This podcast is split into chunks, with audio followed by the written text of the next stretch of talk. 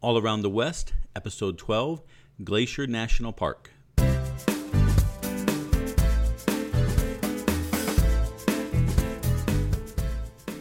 Hi, this is Scott and Sue from allaroundthewest.com. And we are going to talk to you today about a visit to Glacier National Park in Montana. I think Glacier National Park is one of my favorite places. I would agree.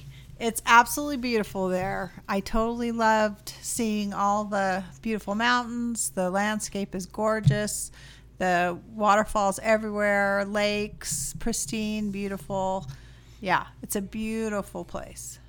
And we visited it last year and spent some time there. Uh, and this year we did things just a little bit different. We went to a new place, a place we didn't go last year, Many Glacier. It's on the east side of the park. The entrance is kind of northeast, so it's north of the St. Mary's entrance.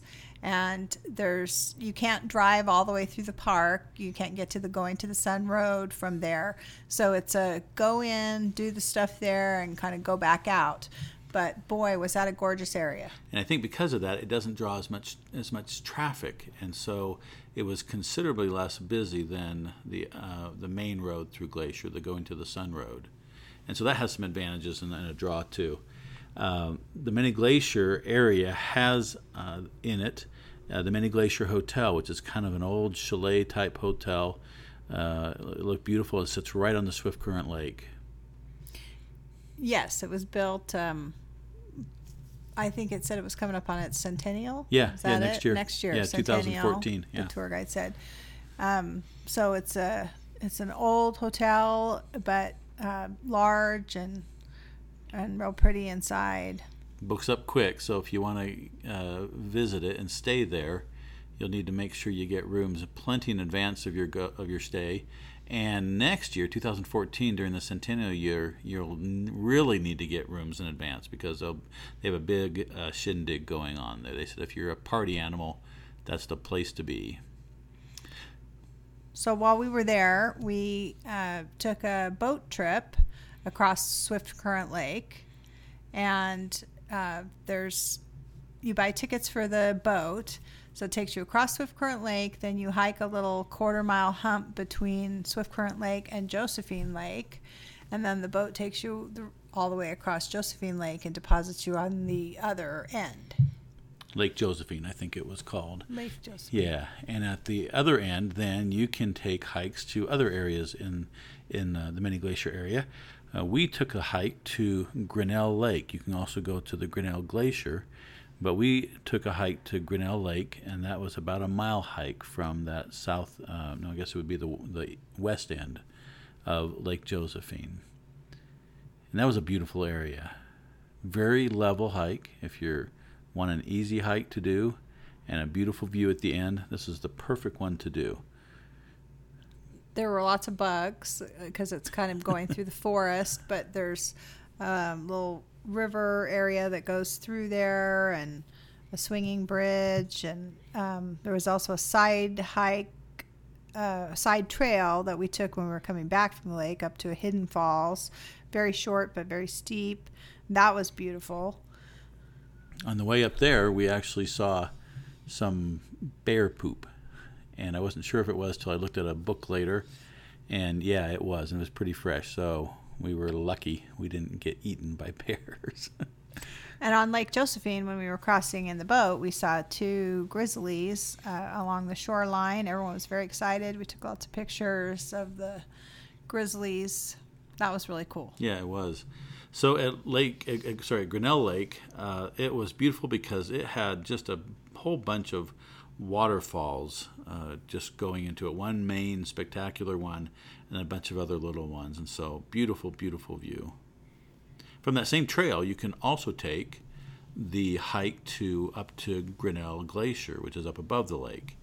And uh, it's a longer hi- hike. It's a, um, a more steep one, but uh, you don't have to hike all the way from the visitor center if you take the boat, which you can do. You can pay for the boat, take that over, shorten your hike considerably. If you want to hike all the way from the hotel area, you can do that as well. Shortens it by several miles, one way. So that was a that was a favorite thing that we did, I think, during mm-hmm. this trip to, Yes. to the park. So we left Many Glacier and went down to St. Mary and then headed up the going to the road, sorry, going to the Sun uh, Road that goes up to Logan Pass where the Continental Divide is and over the top. Along the way, we stopped at Sunrift Gorge. Sunrift Gorge is a narrow opening in some rocks. It's just right off the road. Uh, there's a river that comes through it, but it's like a narrow cleft, and um, so quite interesting to see. It's just right off the road, so not a trail really. I mean, you just kind of walk in a little ways, and then the uh, river comes out, goes down some falls, and then there's a trail that goes right next to the falls that goes off in a lot of different places. Um, quite, you can take short, long parts of it depending on how far you go. So we hiked along there to uh, Baring Falls, which was uh, quite nice. It was a kind of a down, constant down grade, not real steep all the way down to the falls. And so coming up, you know, it was a constant upgrade, but it wasn't steep, so it wasn't a bad hike at all. It was quite pretty, through a lot of dense vegetation down to the falls. Yeah, which were which were uh, beautiful and well worth the the hike down to that. So if you if you get to Sunrift Gorge, I'd highly recommend going down to the falls. So we continued on up after we went to Sunrift Gorge and Baring Falls up to Logan Pass. It was getting toward evening at that point, and Sue had read in a magazine that in the evening in the parking lot at Logan Pass, uh, an interesting thing happens. Uh, the animals all visit, and when we got there, we saw a whole bunch of bighorn sheep hanging out in the parking lot. And they were uh, eating, I think, the crumbs and pieces of food that had been you know, spilled by visitors during the day. There was a bunch up by the visitor center. There was a bunch walking all through the parking lot. You can check our website at allaroundthewest.com to see pictures of that. And so we stayed around there for quite a while, watching the bighorn sheep, and and uh, they were watching us, and uh, that was fun to do. They walked all around, yeah, all around the whole area, all in between the cars, so you can get really close up views of them there at Logan Pass at sunset. So there's a great visitor center there, and uh, we didn't go on these hikes this time, but there's several trails there that are really worth going on. There's a, a trail to the Hidden Lake, uh, which is ends up in a, a, viewpoint over the Hidden Lake, and that was beautiful. And then there's the Highline Trail, which goes along the garden wall, and uh, that was also uh, spectacular in its scenery. And it's a it's a it's a high wall of, of rock that has an abundance of wildflowers on it. And so that was fun to do last year as well. Mm-hmm. Yeah, Hidden Lake is is really pretty. Um, you you leave the visitor center right behind there, and you walk up uh, steps made for giants. Um, so it's kind of a tiring hike just because the steps were so are so far apart. Um, and we were there in early July last year, and so there was quite a bit of snow actually. Early August. Early August, I'm sorry, yeah. Um, so there's, there's still snow along the trail. That we had to traverse and walk across. Yeah, yeah, up to Hidden Lake. So keep that in mind up in those higher areas.